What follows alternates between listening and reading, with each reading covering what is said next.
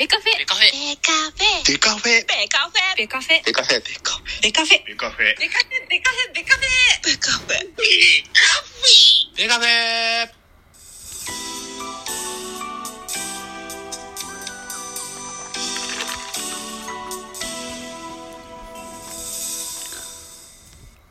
ベースボールトークバラエティポッドキャスト番組野球トークベースボールカフェキャン中世は各種ポッドキャストで配信中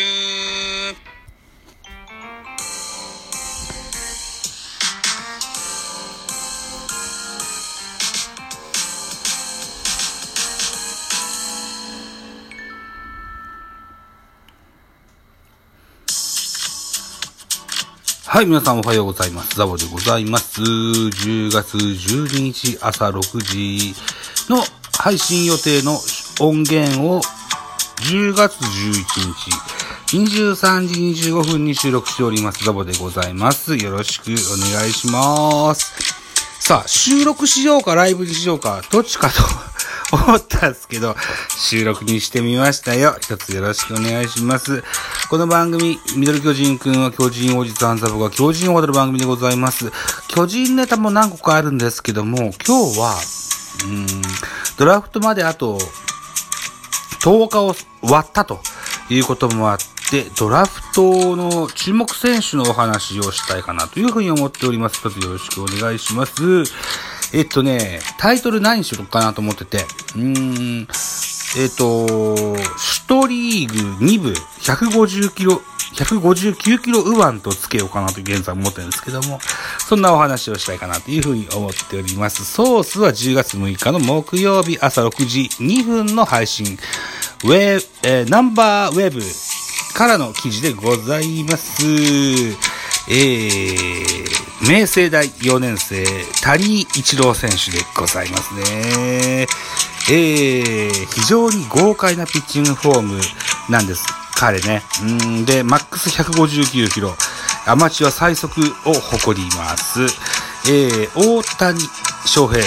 えー、松井秀喜一郎と MLB の歴史に名を残した偉大な日本人選手の名前が全て入っていることにもスケールの大きさを感じてしまうが、なんて書いてある？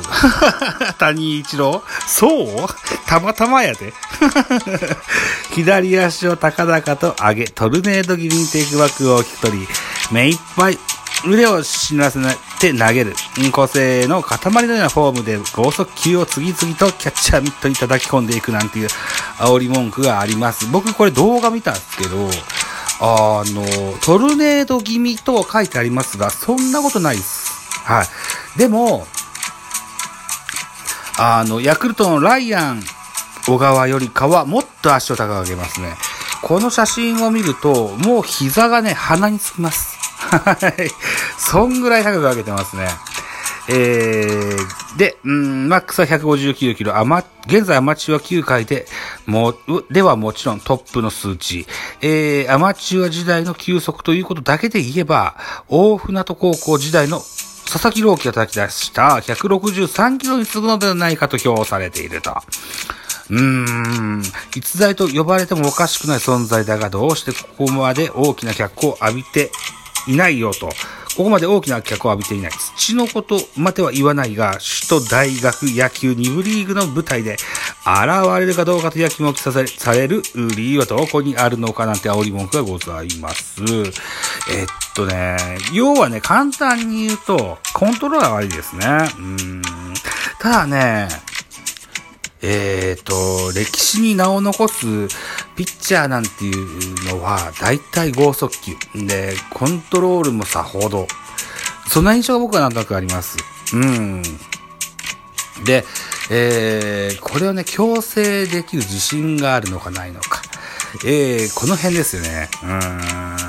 えー、っと、2001年の2月の5日、東京都立川市で、えー日本人の母とパラグアイ人の父との間に生まれた豪快なフォームや力強い剛速球を投げ込めるのは父の身体能力を受け継いだと言ってもいいだいいだろうというようなことが書いてありますね。パラグアイ人。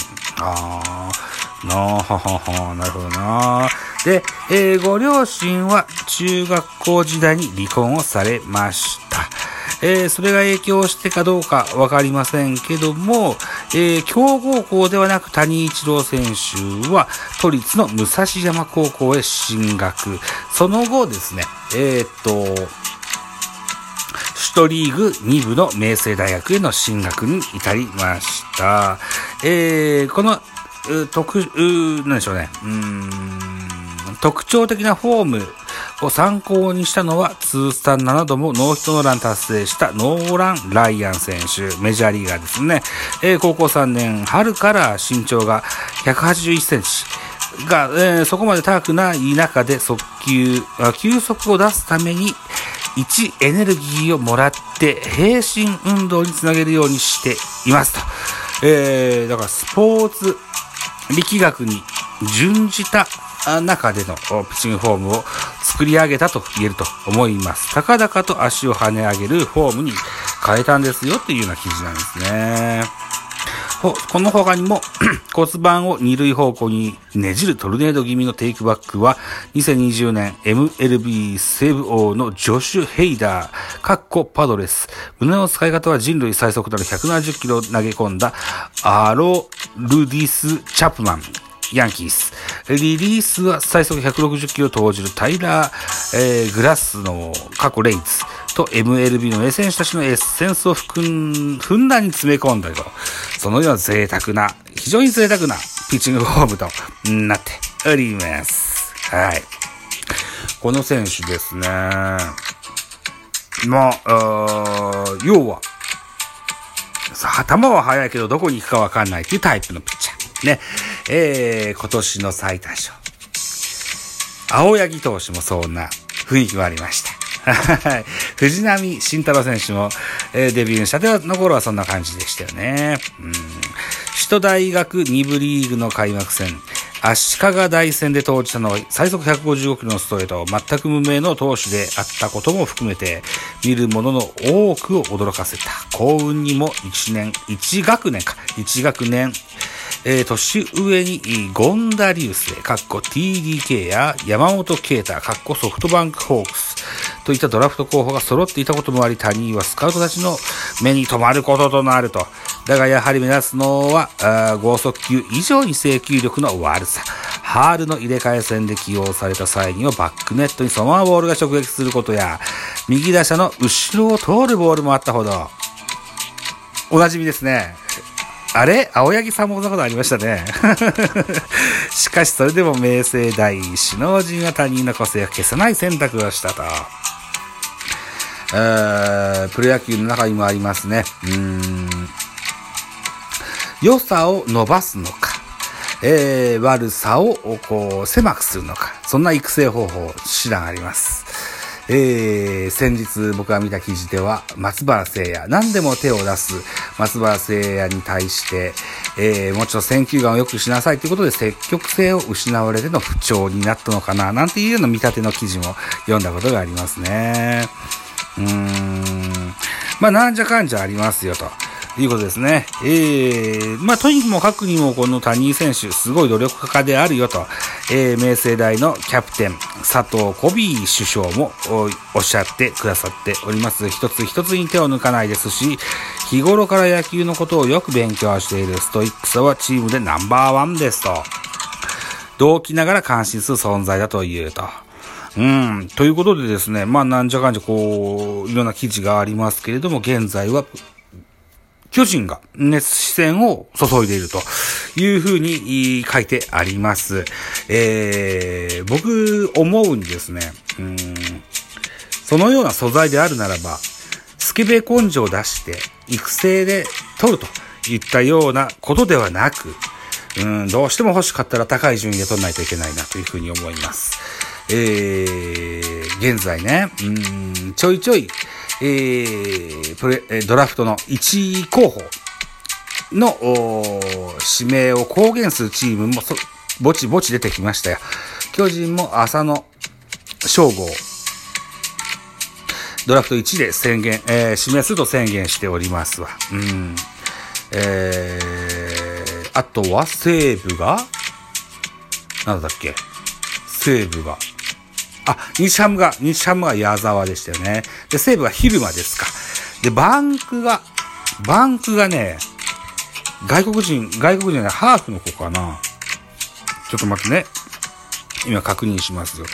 今日 Facebook で杉田さんがなんか書いてたんですよね。えー、っと、久しぶりに Facebook を開くから、えーと、どこ調べればよかったんだっけな。うーん、わからん。わからん。えーっと、この辺かな。あ、これだ。これだ。ソフトバンクの1位の公表は、誉れ、いひ、いひね、いつあ。